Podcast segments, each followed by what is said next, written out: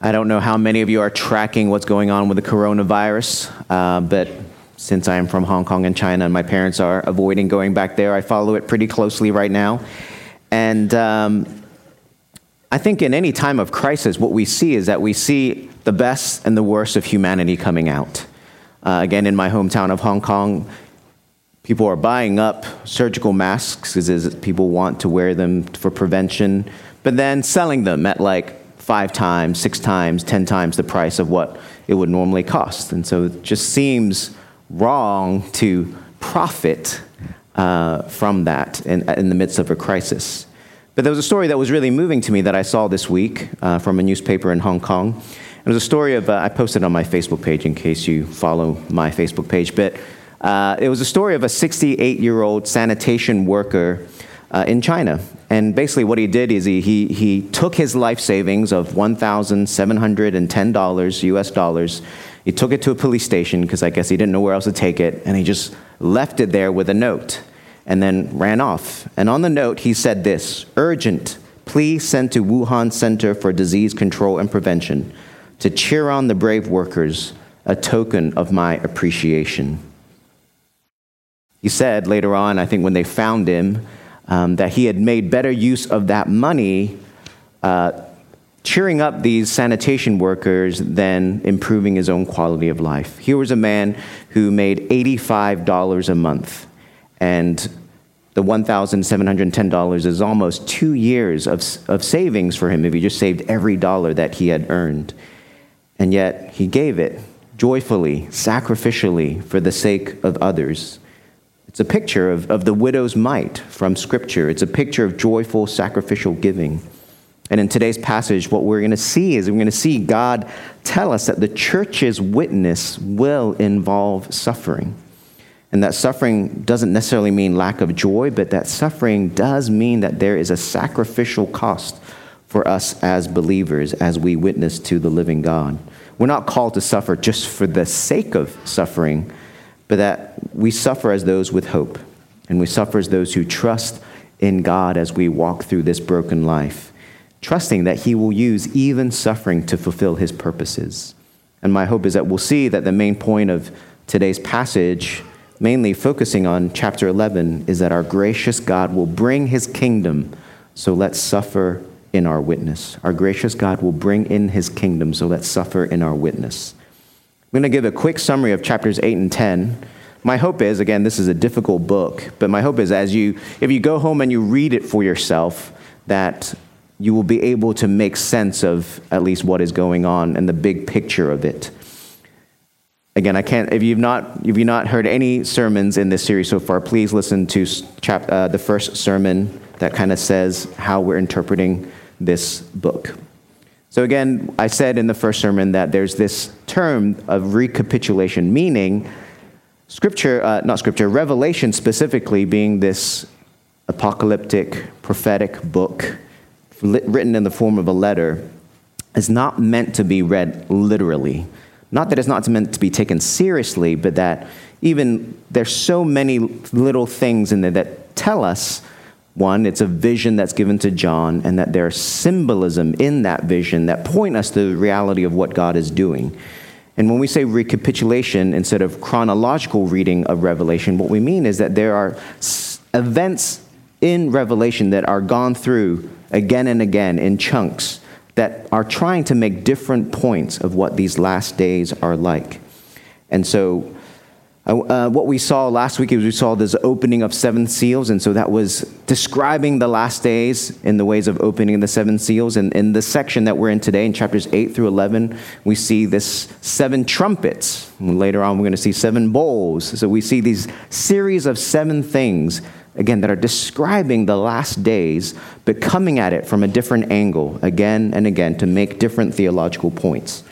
So, again, we're looking at the seven trumpets today, but I want to start with the seventh trumpet. And the seventh trumpet does teach that there will be a final judgment, that each and every human being must stand before God and be held accountable and responsible for the life that they were given by God and the way in which they lived that life. If there is a God, if we assume that, whether you believe in this God or not, I don't want to assume what you believe, then we are all living our life before God.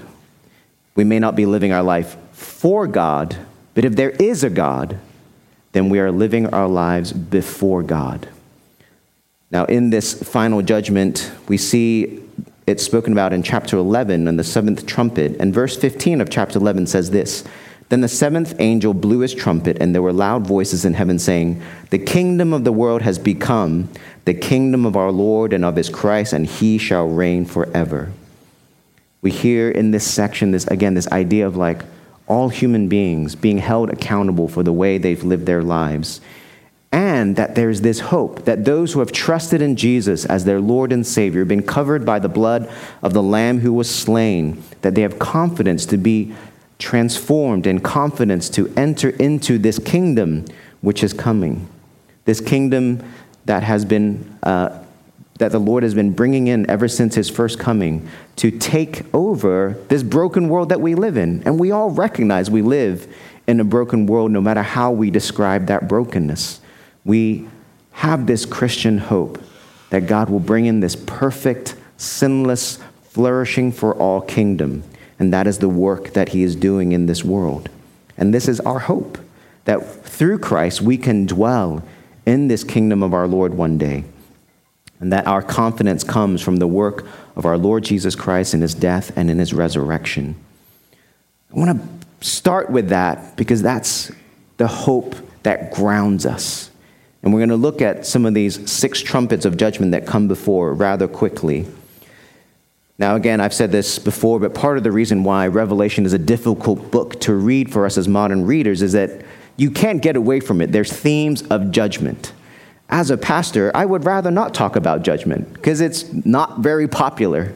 But if we're going to be faithful to what Revelation is talking about, we have to talk about this idea of judgment.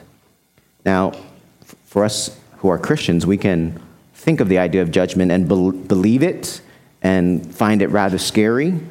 Or we could believe even that there's a good God, and a good God means that he doesn't bring judgment of this kind. Now, I think whether we are Christian or not, what we end up doing is we tend to project the most uncharitable, unjust, even abusive judgment upon God. And I think we do that because the reality is we, we live in a broken world. We've experienced all kinds of unjust, even abusive judgment. And we project that onto God, thinking that is who God is. That is the kind of judge that He is. We tend to want to throw out the baby with the bathwater. We project our broken experiences of being judged upon God, believing Him to be that kind of judge. Well, it is correct. God is not that kind of judge. He's not a cruel, capricious judge. But that doesn't mean that God is not judge at all. Our objection to God bringing judgment is usually quite inconsistent because as we live in this world, we don't generally have a problem with parents disciplining their children. We don't generally have a problem with there being police who have, make judgments of right and wrong. We don't have a problem with there being a court that has judge and jury who make judgments of guilt. We would say, as a society, we want parents to discipline out of love, not anger.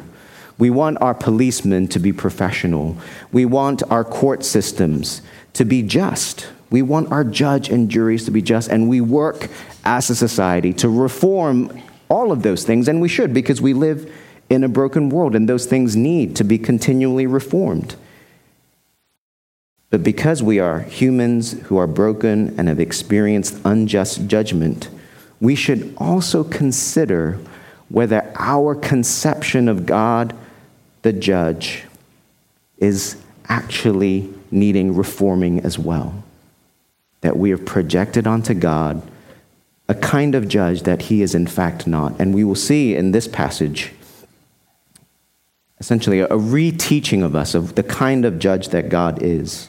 These first six trumpets that we see in chapters 8 and 9 are evocative, as is the whole book of Revelation, is stirring.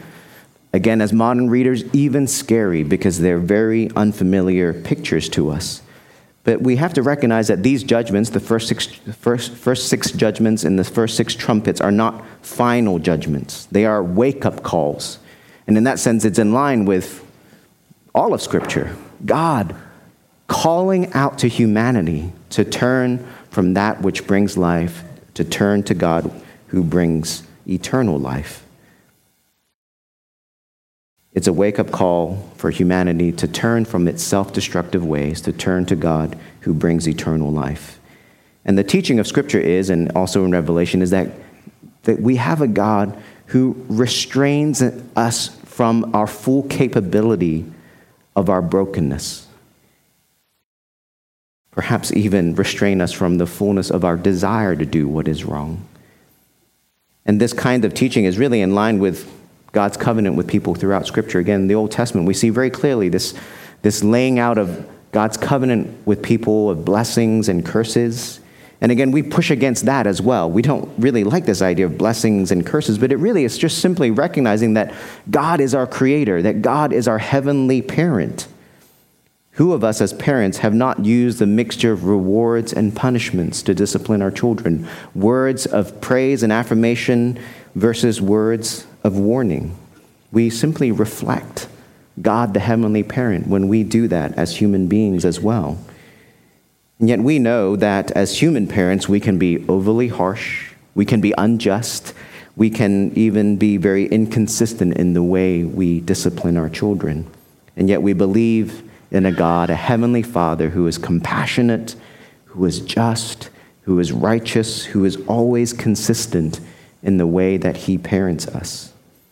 That somehow he will use even the pain and suffering in our lives for his good purposes. And I think that's why C.S. Lewis's famous quote resonates so well with us because I think deep down we know it to be true. We know, left to ourselves, we will want to indulge in pleasure and nothing else. Lewis says this pain insists on being attended to. God whispers to us in our pleasures speaks in our consciences, but shouts in our pains. It is his megaphone to rouse a deaf world. Again, one of the main themes in Revelation, or in this section particularly of the six trumpets, is that God is restraining himself in his judgment. He is wanting not just to punish, he is wanting to wake people up to see the brokenness of this life to see the way in which we so often have the wool pulled over our eyes and happy to go along with the system of this world, happy to go along with indulging our own sins. And He is restraining in His judgment so that we might wake up and turn to Him. And in this section of the six trumpets, we see this theme in these trumpets of only a third of the earth a third of the trees, a third of the living creatures, a third of the seas, a third of the ships are affected by the judgment. God would be completely just in saying, just going to judge all of it. But he restrains in his judgment for the sake of calling people back to himself. It is symbolic of God's compassion to the world. I know as a parent, I am prone to be unrestrained in my judgment to jump to conclusions, to be inconsistent, or perhaps to go the other end, to be fearful, to disappoint my own children and therefore not discipline. God, in his compassion, restrains in his judgment in the last days as a wake up call, again, to call us to set our hearts upon him, to find life in his ways and not in our own ways that this is the same long suffering, patient God who is slow to anger, abounding in love and compassion, who has been at work throughout all of history to bring history to the end of creating a people who will glorify God with all of their life, to choose eternal life in God and not a path of self destruction. It really makes us ask the most basic of questions in life Where do you find life? Where do you believe life is to be found in this world? Is there life beyond this world, or we just have our 50, 60, 70, 80 years of life and that's it? Are we just trying to do the best with what we've been given and that's it? Do you believe that there is a judgment, that we are accountable to God in the way we live our lives? And if you believe in it, What would you do to warn friends and families and coworkers, to wake them up, to see the, the reality unveiled by Scripture, by God, and to point them to the one who will bring life, the holy and compassionate God? I referenced in my last sermon about a cult group, and I want to tell you about this cult group a little bit this week. I had a friend named Sarah in college, and uh, she was a non Christian when I first met her, and she started coming to InterVarsity Christian Fellowship, which I was a part of. And I was really encouraged that she was coming, and she came for a little bit, and then I started not seeing her as much. And I, I learned later on that she started going to another Christian group, but a Christian group that I had heard was a cult group. And so I didn't really know anything about this group. It seemed to look fine, seemed to look Christian. Um, but I was really concerned about her, so I, I, I, started going to this other campus group. Well, at least I went once to check it out. And then students from that campus ministry began to try to recruit me and convert me. Um, they met in my dorm and went over various Bible passages to, to essentially convince me that I had to be baptized in their church in order to be saved, and their church alone. I went to one of their worship services and it was vibrant and energetic and diverse, and everyone was super friendly, and they, they was, I could see the draw to it. But the more they tried to convert me, the more I began to see that there was something that was really off. They would pray for me, you know, after a Bible study, and it was like the weirdest prayer I've ever had.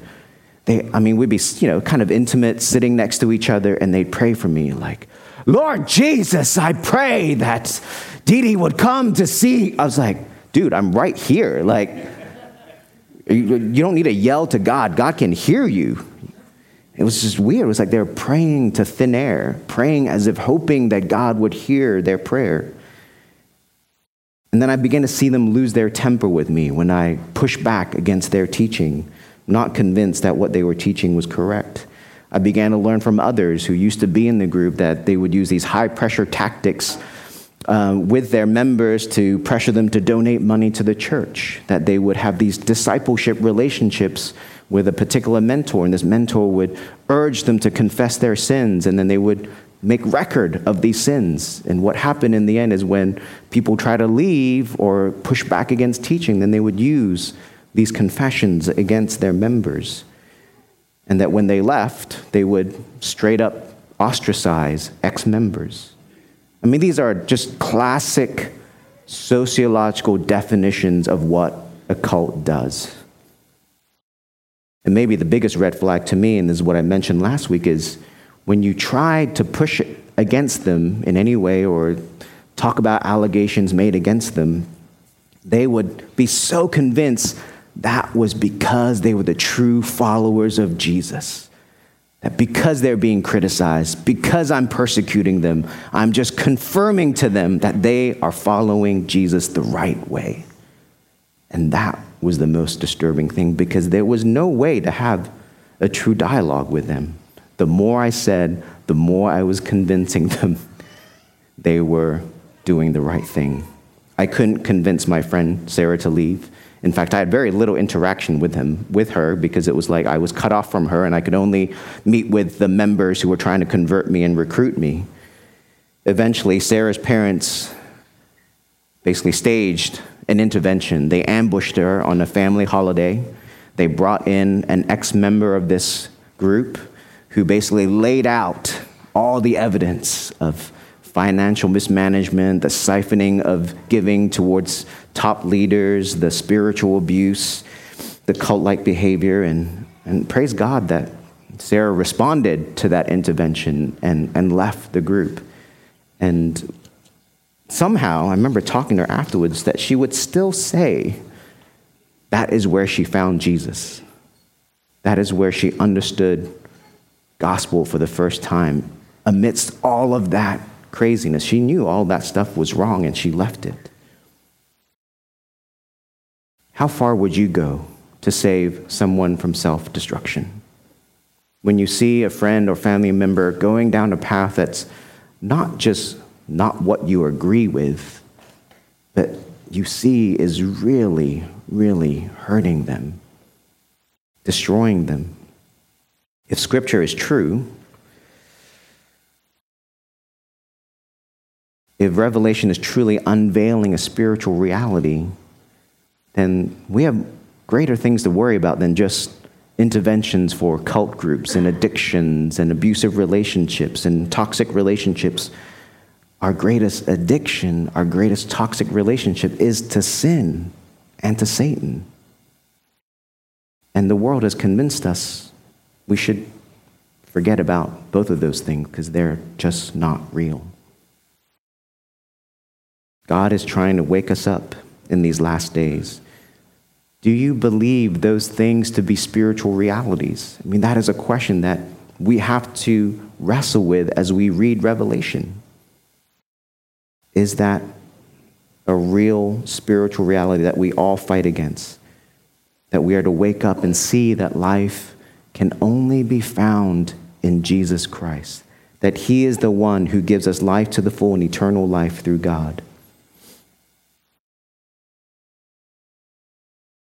So we've kind of talked about the six trumpets and where that's pointing to, the restraining of God's judgment in order to wake us up to see that life is to be found in God. In chapter 10, which I'm really not going to talk about, is essentially John is being recommissioned to bring this message to the church at the time and also to us now. For you who are reading it yourself, the little scroll in chapter 10 is the same scroll that Jesus was the only one who is worthy to open. It is little because the image in chapter 10 is of um, this humongous angel who can straddle both sea and land. And so it's, the scroll is little only in comparison to the angel. But I really want to focus in our last few minutes on chapter 11 It's this strange kind of story that you heard read earlier, and it's really meant to be heard as a parable. And the parable of the two witnesses really just points to this very simple message that the sacrificial suffering of the church is its witness.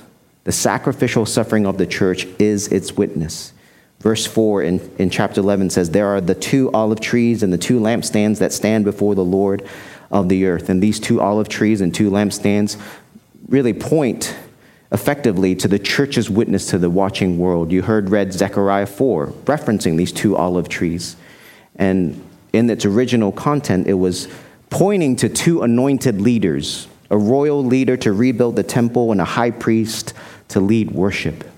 And as we read it now, the two witnesses represent all saints, all believers who witness to the reality of God and point to how all saints and all believers are meant to serve as priests to this world, to, to one day rule as kings under God. And the reason why it's two witnesses, because Deuteronomy 19, verse 15, talks about there requiring there being two witnesses to confirm a testimony. So the testimony of the Lord our God is confirmed by these two witnesses. And yet, the story, this parable continues in verse 7. When they finish their testimony, the beast that rises from the bottomless pit will make war on them and conquer them and kill them. And then it goes on to say, where the Lord was crucified. It reminds us the words of believers and testifying to the truth of God is vital.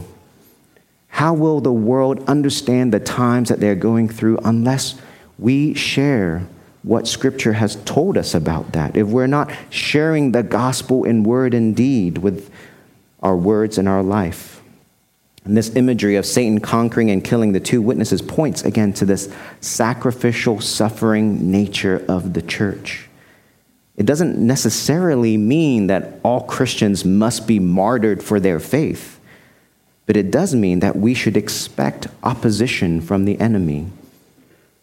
The two witnesses are killed where the Lord was crucified, and that symbolizes how the church needs to follow in the footsteps of our Lord Jesus Christ, who was willing to die, willing to go to the cross for our sake.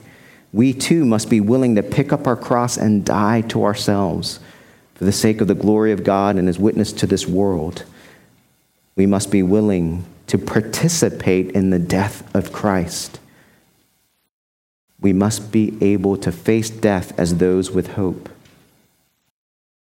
There are missionaries in China right now who have made the choice to stay put despite coronavirus for the sake of the gospel. Many of them could easily leave, right? They have the funds, they have the citizenship to get on a plane and get out of there. Some of them could even just get on the, the, the flight that was organized by their home country to get out of China. But some of them are choosing to stay, to serve their neighbors out of love for Christ, out of love for them in the midst of an epidemic. And one American missionary wrote this He said, We've decided to return to China and stay because this is where we live. This is home for us now. And many of our brothers and sisters can't just hop on a flight out. Not that it's wrong to leave, but we've decided to stay and stand with those who are here. We hope to be hospitable and hopeful. We want to hold out light in darkness, point to peace in anxiety, and introduce people to Christ the rock in uncertain times. Please pray for all Christians in China towards similar ends. I mean, it's, I don't know what city he's in, but in many cities in China, it's just lockdown mode in order to contain the virus. And yes, these missionaries obviously must be wise for the sake of containment and not spreading the disease, and yet just to be hospitable in that atmosphere of anxiety and fear is countercultural is sacrificial suffering for the sake of the gospel. They are participating in the death of Christ by willing to do that, by willing to face death with hope. Chapter 11 continues in verse 11, saying, But after the three and a half days, a breath of life from God entered them, and they stood up on their feet, and great fear fell on those who saw them. The two witnesses being resurrected symbolizes that the church after having di- being willing to die to themselves and pick up their own cross, will be raised to new life through faith in Jesus Christ. Just as we are spiritually buried in Christ's death, so we are raised up in new life through his resurrection. We have hope for eternal life because of our Lord Jesus Christ, and therefore we can face death with hope. And this passage calls us to do so.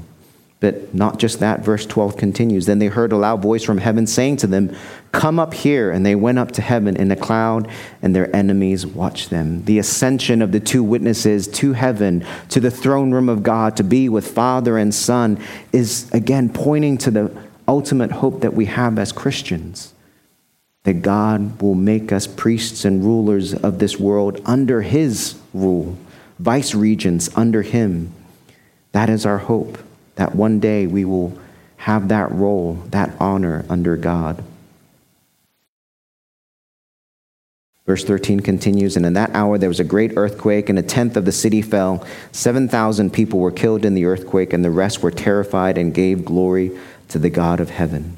See, it's interesting. You hear that, and probably your first thought is like, that sounds kind of scary and messed up. But here's the thing when we take a deeper look at, is, at this we see here people turning to God in the midst of this judgment. And it's interesting, this, this phrase, the rest, in Greek, hoi loipoi, those who repent and give glory to God. In the Old Testament, when we look at passages like Isaiah 6.13 or Amos 5.3, we see that one tenth of people are the ones who repent and give glory to God, who heed the call to turn back to God.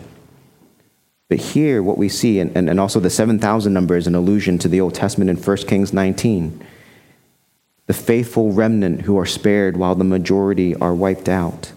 But John here reverses it. That's the message that God has given to John. That one tenth or 7,000 people are the ones who face judgment. And the rest, the hoi loipoi in Greek, the nine tenths are spared. One theologian says, not the faithful minority, but the faithless majority are spared, so that they may come to faith and repentance. Again, this is a vision full of symbolism. It's not meant to be taken literally. And so, this symbolism again points to our compassionate God who is far more gracious than we imagine. I think of a simple thing like doing a membership class and how meaningful that is to me because it reminds me how often we as Christians or just people, we judge people and say, well, they're not really a Christian because they don't believe this. Well, they're not really a Christian because they don't do this. Well, they're not really a Christian because they don't fight against this. And becoming a member, at least in our church, in our denomination, is very simple. Are you a Christian? Do you believe in the gospel? Will you try to live out the Christian life? That's pretty much it. You don't have to have your life together. You don't have to get your, all your doctrine together. God is far more gracious than we are, far more gracious than we imagine. He is wanting to save as many as possible. He is wanting as many to turn to Him and find life in Him as possible. I want to ask you this question to end Are you willing to suffer for the sake of witnessing to Christ? Are you willing to suffer for the sake of witnessing to Christ? Witnessing means living distinctly for Christ in this world living distinctly according to Christ's teaching. If you focus on living out the teachings of Scripture, trust me, your life will be distinct. You will stand out. If, as Christians, we focus on living distinctly, the reality is suffering of some kind will come. That is the broken world we live in. We don't have to go seek it out. We don't have to go to, like, well, if I'm persecuted, that means I'm a real Christian. We focus on living faithfully to God, living distinctly according to God, and not just trying to be like everyone else. Maybe we're actually like everyone else and we have yet to be transformed in our thoughts and our motivations, or perhaps we are different and we know we're different, but we're trying so hard not to let it out. And it can't just be, I don't watch R rated movies, I don't do drugs, I don't drink, I'm nice to everyone. That's an anemic, legalistic Christian faith. No one wants that. God wants us to sanctify our heart motivations. He exhorts us to sacrificial love for those around us, and He calls us to risk our reputations for Jesus. I'm not saying being foolish about it. I know people who work in fields where they have to be very careful about the way they talk about their faith. I'm all for that. But you have to be willing to risk at the same time. And I know men and women who do that as well. They're wise, they're careful, but they take risks for the sake of living distinctly, for the sake of a witness to Jesus Christ. We live in a college town. It's academia. There's a lots of prejudice against Christians. And people who are deep in that, Christians who are deep in that, have to be careful. But yet not hiding the lampstand. Right? God calls us to shine the light of our witness to all.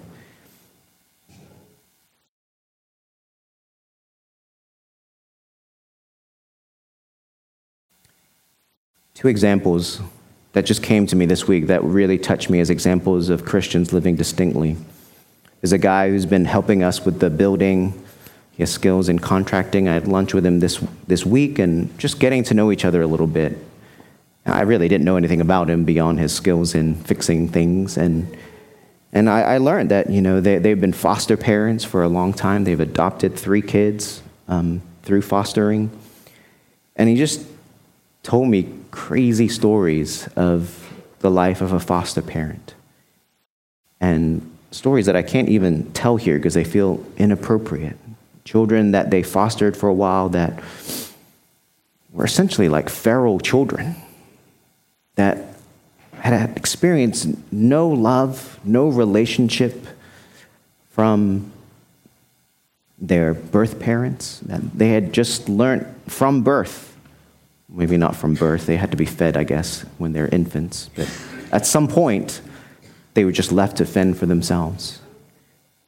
And they, he just told me stories of trying to love and care and foster those children. And at some point, they said, we just, we can't. Like their own children were, were, were literally being put at risk. And they said, we just are not in the place to foster feral children. But their willingness to do so, to foster again and again, to adopt some of those kids that they fostered, was just an example of living distinctly in this world as a Christian. This week we had our first legal vocational group. Some of, some of you were there. And this vocational group thing is, is important to me. and I know in my time left here, I'm going to push with all my might to make this some, something a reality because to me is one of the great voids in Christian discipleship that Christians cannot answer the question, What does your faith have to do with your work? If you can't answer that question, then 40, 60, 80 hours of your life have nothing to do with your Christian faith. Can you answer that question? What does your faith have to do with your work? And if you can begin to answer that question, then you can begin to live distinctly in your workplace. You can begin to say, I'm a janitor, but hey, I clean for Jesus. I'm working my hardest because He is my audience, not whatever I can get away with before my employer. And there's endless implications to thinking about how our Christian faith affects our particular field of work. Whether it's a stay-at-home mom, a professor, a lawyer, a doctor, a janitor, a, you know, a restaurant worker, it doesn't matter. It, there's so many possible implications of your Christian faith on how you do those things. It's just a lack of imagination in discipleship to not be able to think how your Christian faith can impact the, the reason why you work, the way you work, the way you treat people at your work. If God is creator and redeemer of all, then every inch of our lives can be impacted by it. Every moment of our work can be imbued with a sense of doing it for the glory of God, doing it in a way that reflects our God, doing it in a way that is devotional to God, because we understand how what we're doing is not just vaguely for the glory of God, but distinctly for the glory of God. So I hope that is one aspect of your Christian life that you can continue to grow and to understand. I'm coding this software. How is this for Jesus? Our gracious God will bring in his kingdom. So let's be willing to suffer in our witness. If we're fighting for the rights of others, let's do it in the name of Jesus. If we're caring for the poor, let's do it in the name of Jesus. If we're encouraging our friends and families in their life, let's do it in the name of Jesus. If we're loving the unloved, let's do it in the name of Jesus. If we work for the audience of one and not the praise of men, let's do it for Jesus. And if we share the gospel, let's do it in the name of Jesus. Our gracious God is bringing in his kingdom. Let's suffer in our witness for him. Let's pray.